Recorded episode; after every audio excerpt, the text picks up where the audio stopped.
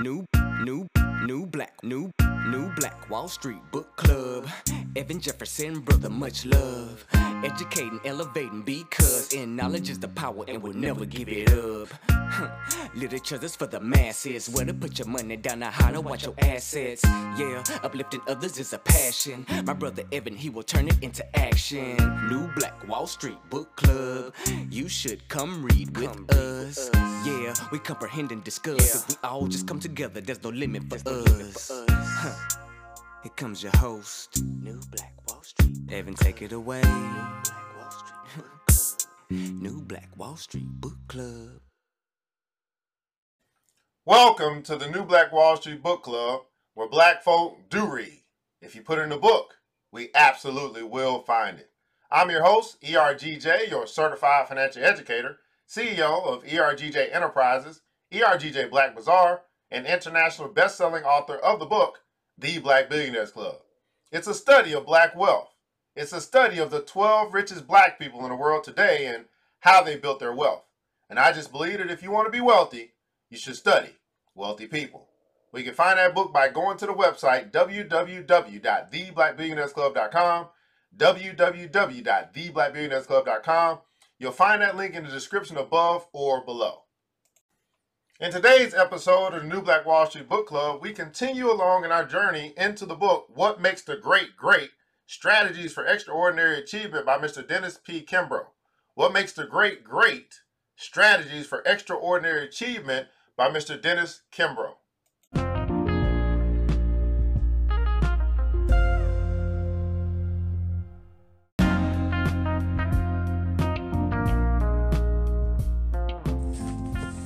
The four basic fears.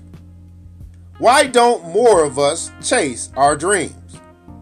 Why are so many of us reduced to playing out marginal lives of frustration and underachievement?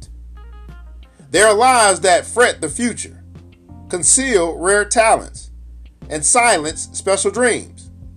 Lives that indulge in the cowardice of being too careful. Lives that supposedly find a good alibi far more attractive than actual accomplishment. Why do so few even try to reach their goals? When people are hard pressed, why do excuses suddenly emerge? But after a decade of research and consultation, I've learned to spot the real reason fear. In all its forms and variations fear of poverty, fear of death, fear of change and uncertainty, and arguably the most destructive, fear of failure. Fear is the single greatest obstacle to success. For some, fear blocks the path to the winner's circle. For others, it creates total paralysis. No one enslaved by fear is rich, either materially or spiritually. It is fear that robs us of happiness and freedom. It is fear that steals our peace of mind. It is fear that causes us to settle for far less than we are capable of. Mankind's greatest weakness consists not in the riches he possesses, but in his failure to grab his share. It is fear that is the root cause of negative emotions, unhappiness, and problems in human relationships. The only positive aspect regarding the emotion of fear is that it is learned, and consequently, it can be unlearned. Fear is controlled, not overcome. The expression of fear denies men and women the use of the true power of thought, a power so potent that it can enable anyone to overcome any circumstance or setback. Each of us, to some degree, suffers from one or more of the four basic fears of failure. Some people suffer from all of them. The courageous are not men and women who have not yet to experience the paralyzing emotions of fear. Courageous people act in spite of their fear.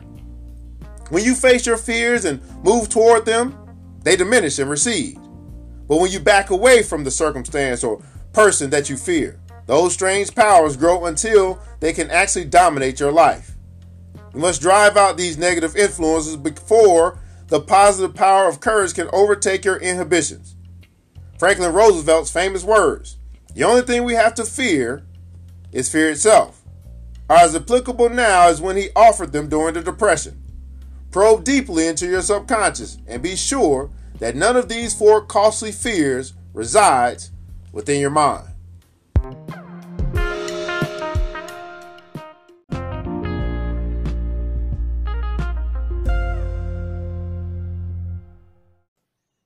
A quick word from our sponsor.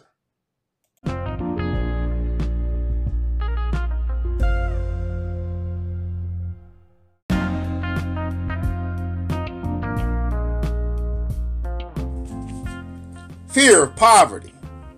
Nothing brings humanity so much suffering and humiliation as poverty. Believe it or not, poverty is a state of mind that, if left unchecked, can destroy all chances of progress and achievement. The fear of poverty circulates around the idea that too many people believe they have no value to bring to the world. These individuals are too often infected with the negative consciousness of personal need rather than inspired by the positive consciousness of personal value. As a result, there are more people feeling needed than those who feel valuable. This fear paralyzes the gift of imagination, destroys self reliance, circumvents enthusiasm and ambition, and breeds the habit of negative expectation. Instead of concentrating on why a particular idea might work, the individual discovers all the reasons why a given plan or concept will not work, and he acts accordingly. Some people are so eager to unlock the shackles of lack and limitation that they will acquire wealth in whatever manner they can, through legal or illegal means. Since life is an expensive proposition, you will discover that you and I were born to be rich. Wealth is not limited to money, but embraces value, value, and potential. We sometimes find ourselves stuck in a rut of mediocrity, and we stagnate not because of who we are, our potential, but because of how we are, our behavior. You can be rich without being wealthy. The Creator views you and me as pure value or unlimited potential. In other words, you are too valuable to be poor. You are too valuable to be downtrodden. You are too valuable to be lifeless or hopeless. We live in a world that demands value and, in turn, rewards value with money. Once you realize how valuable you are and how much you have going for you, the smiles will return. The sun will break out of the clouds. Wealth will find its way to your door, and you will finally be able to live in the manner that your Creator intended. Whatever may be said in praise of poverty, the fact remains that it is hard to live a complete or successful life unless one feels rich, materially or spiritually. There's nothing wrong with wanting to be rich. We're instructed from above that love, the love of money, is the root of all evil. But the desire for wealth is really the desire for a richer, fuller, more abundant life. And that desire is praiseworthy. The person who does not desire to live more abundantly is uncommon. And the individual who does not desire enough money to secure his or her needs will not live to his or her full potential. No one can rise to his full potential in talent or soul development unless he possesses a prosperity consciousness. People develop in mind, body, and soul by utilizing rare special gifts. Everything that lives has an inalienable right to all the development it, it, it is capable of attaining.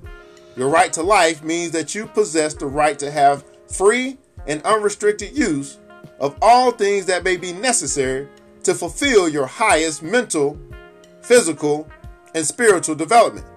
In other words, your right to be rich.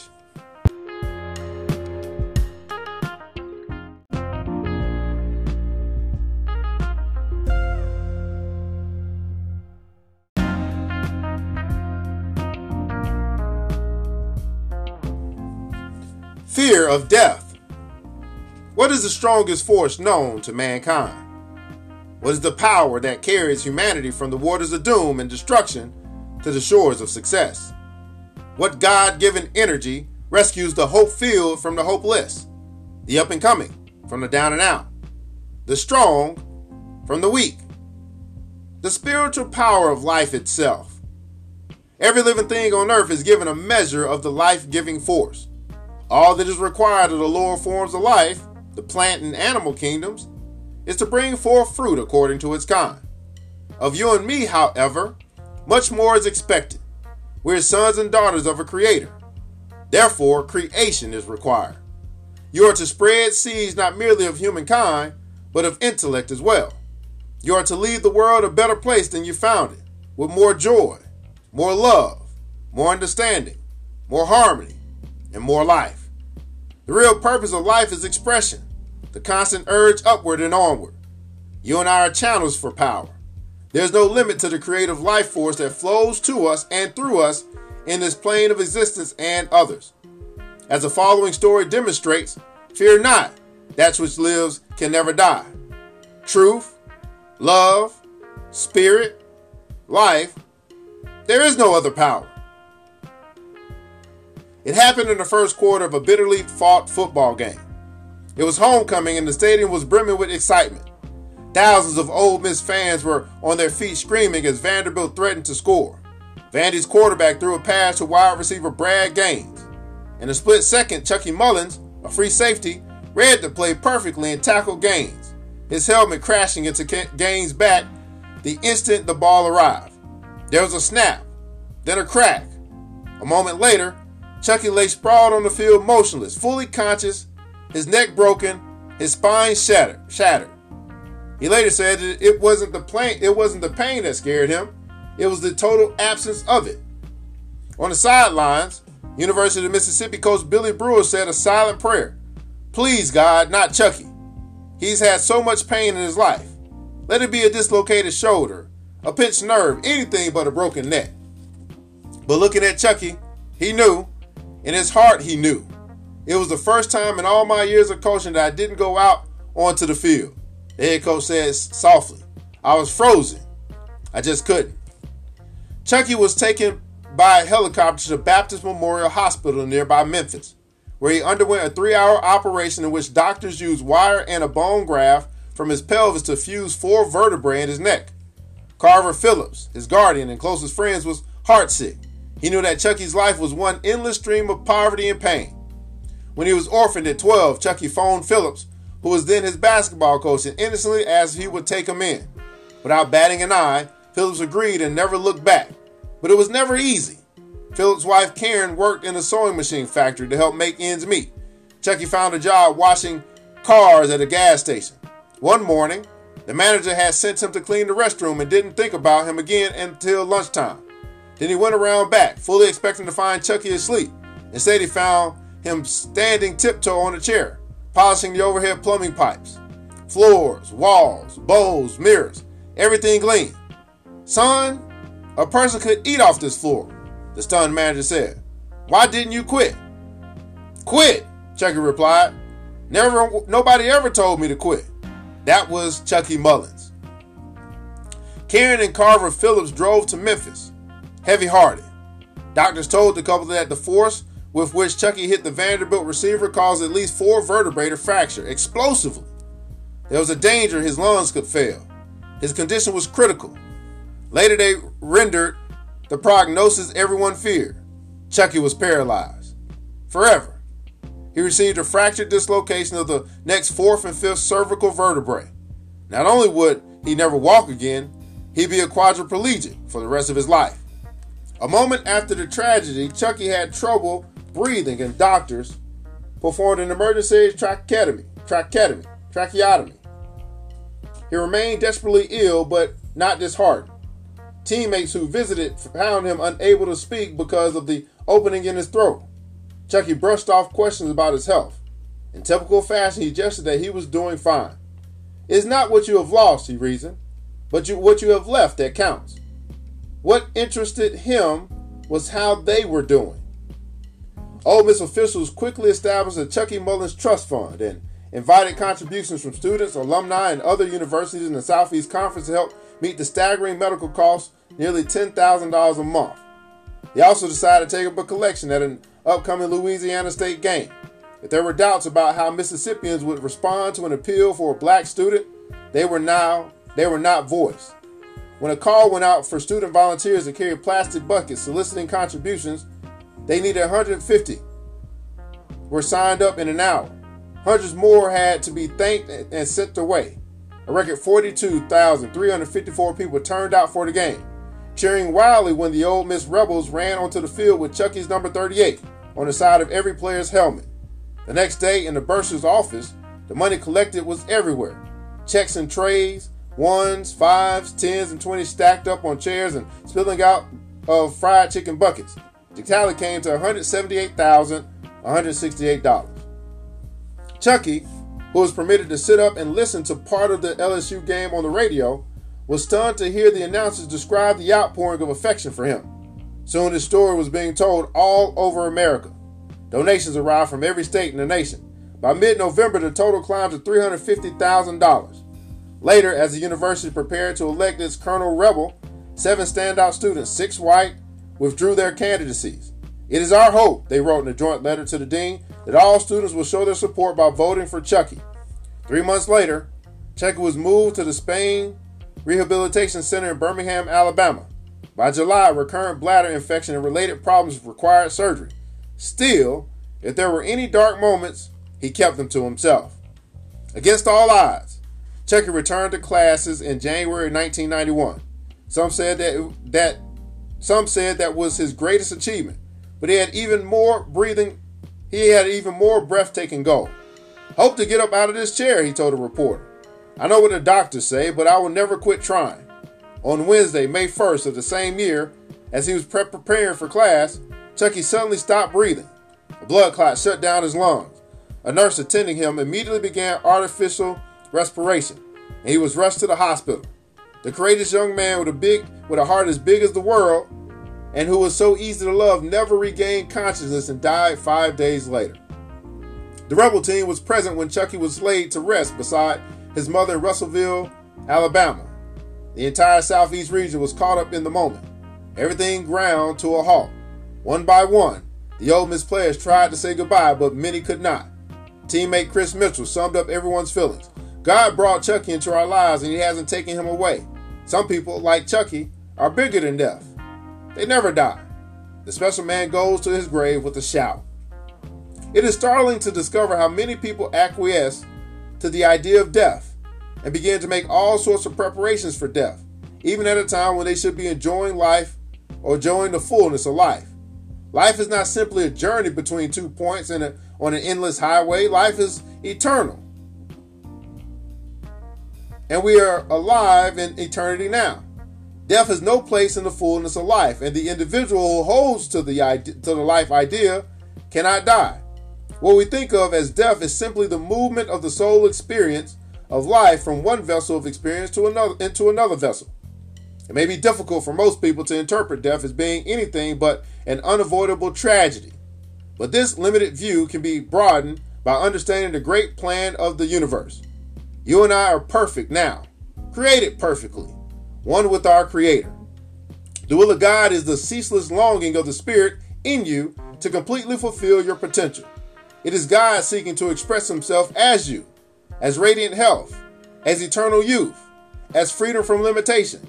It is only the personality, the human ego, that is born and dies, and that seeks to and strives to keep us bound to beliefs and opinions of death. It is only when we rise up in the realization of our divine immortality and omnipotence that we can free ourselves from the terrible pains of the fear of death. Turn away from the appearance of death. Do not search for the living among the dead. Seek understanding and truth. Know that truth is not something you learn or accumulate, but something you unfold within yourself. The story is told of the old sage sitting behind a tree in Egypt. The spirit of the plague went by. Whither goest thou? The wise man asked. I go to Cairo, where I shall slay 100 Egyptians, was the reply. Three months later, the spirit of the plague again passed the old sage on his journey. You said you would slay 100 in Cairo, but travelers tell me you slew 10,000, said the wise man in disbelief. To which the spirit of the plague replied, I slew but 100. Fear slew the rest. As one learns to be at home in the spiritual and mental world, all of his or her fears lessen, and with the easing of fear comes an easing of the effects of fear. It was September 1994, and now the battle between nearly was seemed nearly over. Jean Jean Young, lifelong activist and champion of education, was about to end her fight with cancer, fight with cancer, and everyone knew it. During a book signing featured, featuring her husband's bestseller, a well-wisher approached Andrew Young and inquired about his wife. Without fear and trepidation, the former mayor said she's ready, and then added, I think we're all ready. None of us have ever been promised a life free of pain or disappointment. Rather, the most any of us have been promised is that we need not be alone in our pain and that we can draw upon a source outside ourselves for strength and courage. Our Creator does not cause our suffering, but rather helps us by inspiring others to help. Little minds are tamed and subdued by misfortune. Great minds rise above it. The Lord is your light and your salvation. Whom shall you fear?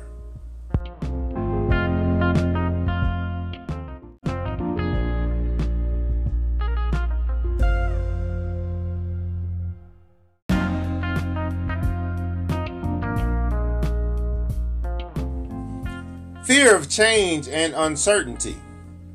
Many would be achievers are stymied by the prospect of foregoing a steady paycheck or facing the unknown.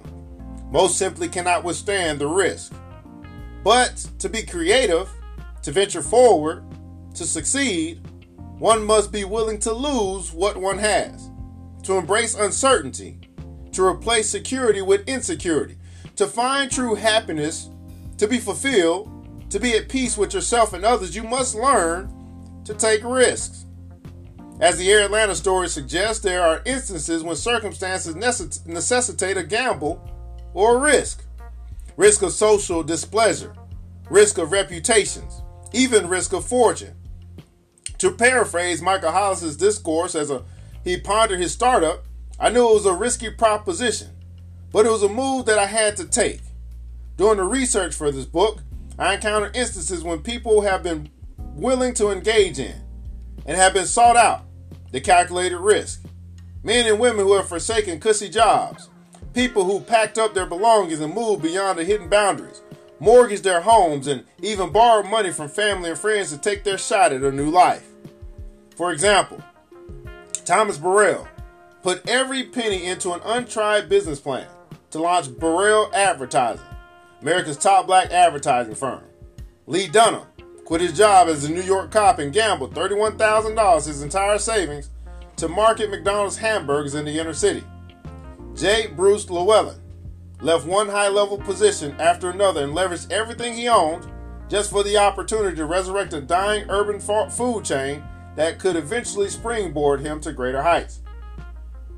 What is success? I asked Bill White, baseball's National League president. Success, he replied, is the ability to close the door on your past, regardless of your failures, and move forward. In other words, if you're not on the way, you're in the way. So it's best that you get out of the way. Percy Sutton left politics, including a chance to become New York City's first black mayor, to acquire a string of radio stations located in marginal markets. Henry Parks sold his house and a life insurance policy to raise the necessary capital to market his sausage to a predominantly white clientele.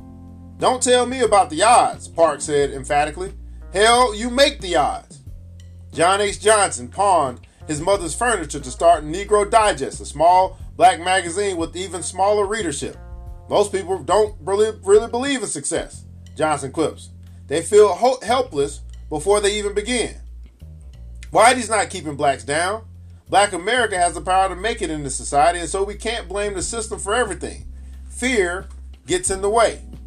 Wayne Dyer, author of the bestseller Your Erroneous Zones, discusses the days when we succumb to power of fear because we fail to live in the present moment. We feel guilty about something that happened yesterday, or we're afraid to face something that might happen tomorrow, and we fail to reach total fulfillment today.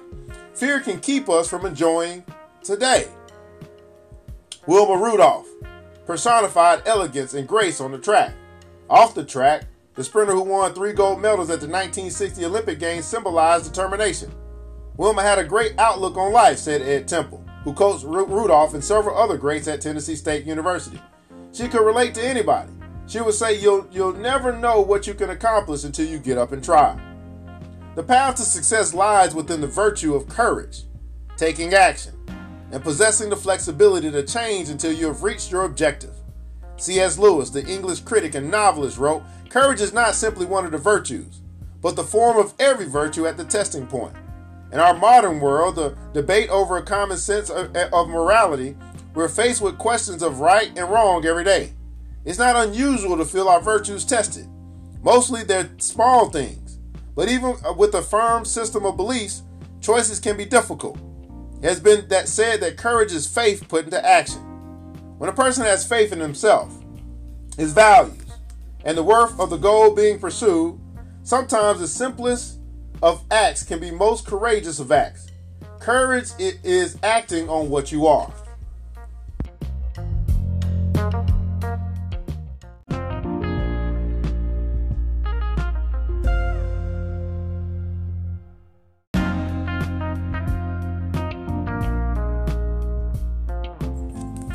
Fear of failure. The fear of failure is the major cause of stress and negativity. Realize there is no such thing as failure. Failure is not a single, earth shaking event. We do not fail overnight.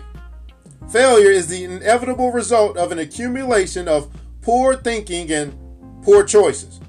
Simply put, failure is nothing more than a few errors in judgment repeated every day. Keep this in mind, and you will achieve all that you can conceive in your mind. You never fail, you simply produce results. Most of us have been programmed to fear this thing we call failure. Yet, all of us can think of times when we wanted one thing but received another. We have all flunked a test, stumbled through a series of relationships, watched a well thought out business plan go awry. High achieving men and women aren't people who do not fail. They're individuals who know that if they try something and it doesn't give them what they want, they simply dismiss it as a learning experience. They use what they have learned and try something else. What is the one asset, the one benefit you have today over yesterday? The answer, of course, is experience. Those who fear failure compose a mental picture of what might not work or what may go wrong. As a result, this act alone keeps them from taking the very action that could secure their desires. Many men and women have conquered tough challenges, have fought their way through anguish and defeat to great personal triumph. Many have achieved outstanding success in the arts, literature, science, and medicine, in almost every field of human endeavor. In spite of their fears, they seek the rocky and thorny path. Every hazard is inspiring to them. Every problem is a new adventure. No one can be a failure who is upright and true. No right cause is a failure. There is but one failure, and that is not to be the best that is in us. But what is failure?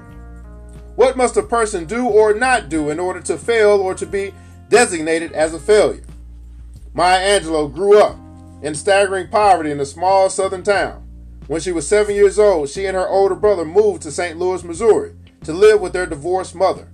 A few months after their arrival, Maya was raped by her mother's boyfriend. The crime was soon discovered. The offender was brought to trial and Maya was forced to testify. Several days later, her assailant was found beaten to death. Shocked by the seeming connection between her testimony and the trial and the death of the accused, Maya vowed to never speak in public again. She kept this dark corner of her life close to her heart for more than 30 years until she wrote her encouraging and metaphysical autobiography, I Know Why the Caged Bird Sings, published in 1970. The book sold several thousand copies and won a handful of literary awards, but was soon forgotten except by a small number of connoisseurs of creative writing. From a publisher's point of view, the book experienced only modest success, and critics were less than enthusiastic. At that critical moment in her life, how would you measure Maya's success? Failure does not come to a person because he or she is not recognized by the multitudes during his or her crucial moments. Success or failure has nothing to do with the opinions of others. It is only concerned with our opinions of ourselves and what we are doing. When you rely on the uh, opinions of others, the roadblocks and rejections obscure the victories. For the next 22 years, Maya poured herself into a number of artistic activities, mostly poetry and theater. And today, thanks in part to that memorable moment during the inauguration of President Bill Clinton, when Maya Angelou recited a poem she had written for the occasion on the pulse of the morning, sales of her autobiography are into the millions and has become a literary classic. Though it took more than two decades, I know why the Caged Bird Sings lives in print, probably forever. And with it, Maya Angelou moves into the company of the literary immortals. Throughout his schooling, Colin Powell failed many times at New York City's college, but his name will forever be linked with courage and noble character. Luther Vandross was mocked and ridiculed for eight straight nights when he participated in the Apollo Theater's amateur contest. His audience threw objects and shouted obscenities as promoters dragged him off stage. Yet now, no one would think of naming anyone else if asked who was the greatest of the soulful balladeers. Lani Guinier did not win her cause to serve her country, but she did achieve fame as an orator and apostle of minority and women's rights. Don't, po- don't poison your future with the pain of the past. Refuse to be intimidated by people of, or circumstances. Failure becomes the final test of persistence. It either crushes life or solidifies it. The wounded oyster mends its shells with pearl. Failure is, in a sense, says William Keats, a 19th century essayist, the highway to success, inasmuch as every discovery of what is false leads us to seek earnestly after what is true, and every fresh experience points out some form of error which we shall afterward carefully avoid. Are you afraid of failure? Well, how do you feel about learning? You can learn from every human experience. The critical success question that eliminates all failure is what can I do better next time? If you address this question, you are ensure that you will redouble your efforts and try, try, try again until you reach your objective. I know firsthand about the gifts that can only come by overcoming the fear of failure. After laboring diligently for seven years on what was to become Think and Grow Rich, a black choice, and with no end in sight, I spent a day with Arthur G. Gaston, the Dean of Black Entrepreneurs. As a 22 year old, Gaston picked hundreds of pounds of cotton for pennies a day. But as the decade of the 1990s takes shape, this soft spoken black man with an eighth grade education is now board chairman and president of at least 10 businesses worth more than $50 million. I sat in his office firing questions at point blank range on wealth, achievement, and success. As I concluded the interview, my emotions suddenly became too much to bear. The purpose of my research was to uncover a formula for wealth and achievement that anyone could use. But ironically, I found myself saddled with debt, called crazy by family and friends, and I could see no way out. With tears in my eyes, I sat before this giant of a man with thoughts of ending this endless search. I thought about my inability to support my family without a dime to my name, overcome with guilt. I struggled with my own self worth. My spirit was weakened.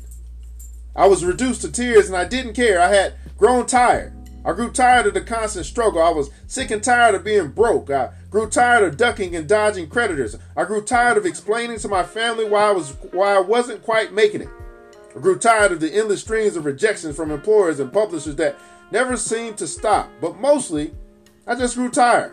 And this was the day, the hour, the minute, the moment that I said to hell with it. And who knows? I might not have written this book if Dr. Gaston hadn't shared his thoughts of inspiration. As he lit his pipe, he sensed my uneasiness. He looked me in the eye and said, Don't tell me it's too hard.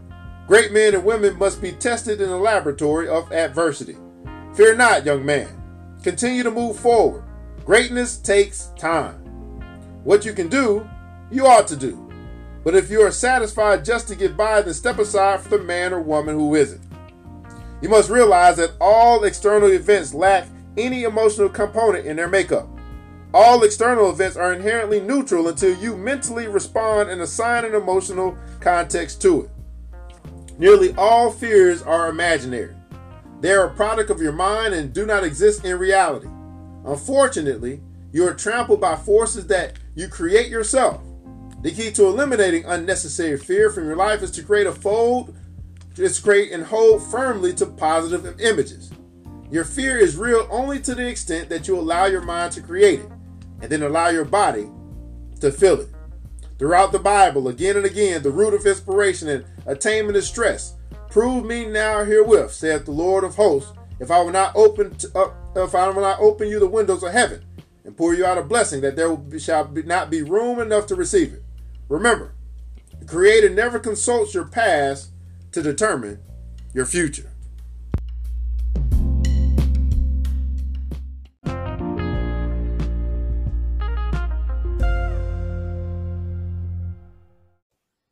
This is the New Black Wall Street Book Club, where black folk do read. If you put in a book, we absolutely will find it. And I'm your host, ERGJ, your certified financial educator and we invite you to join the Black Billionaires Club.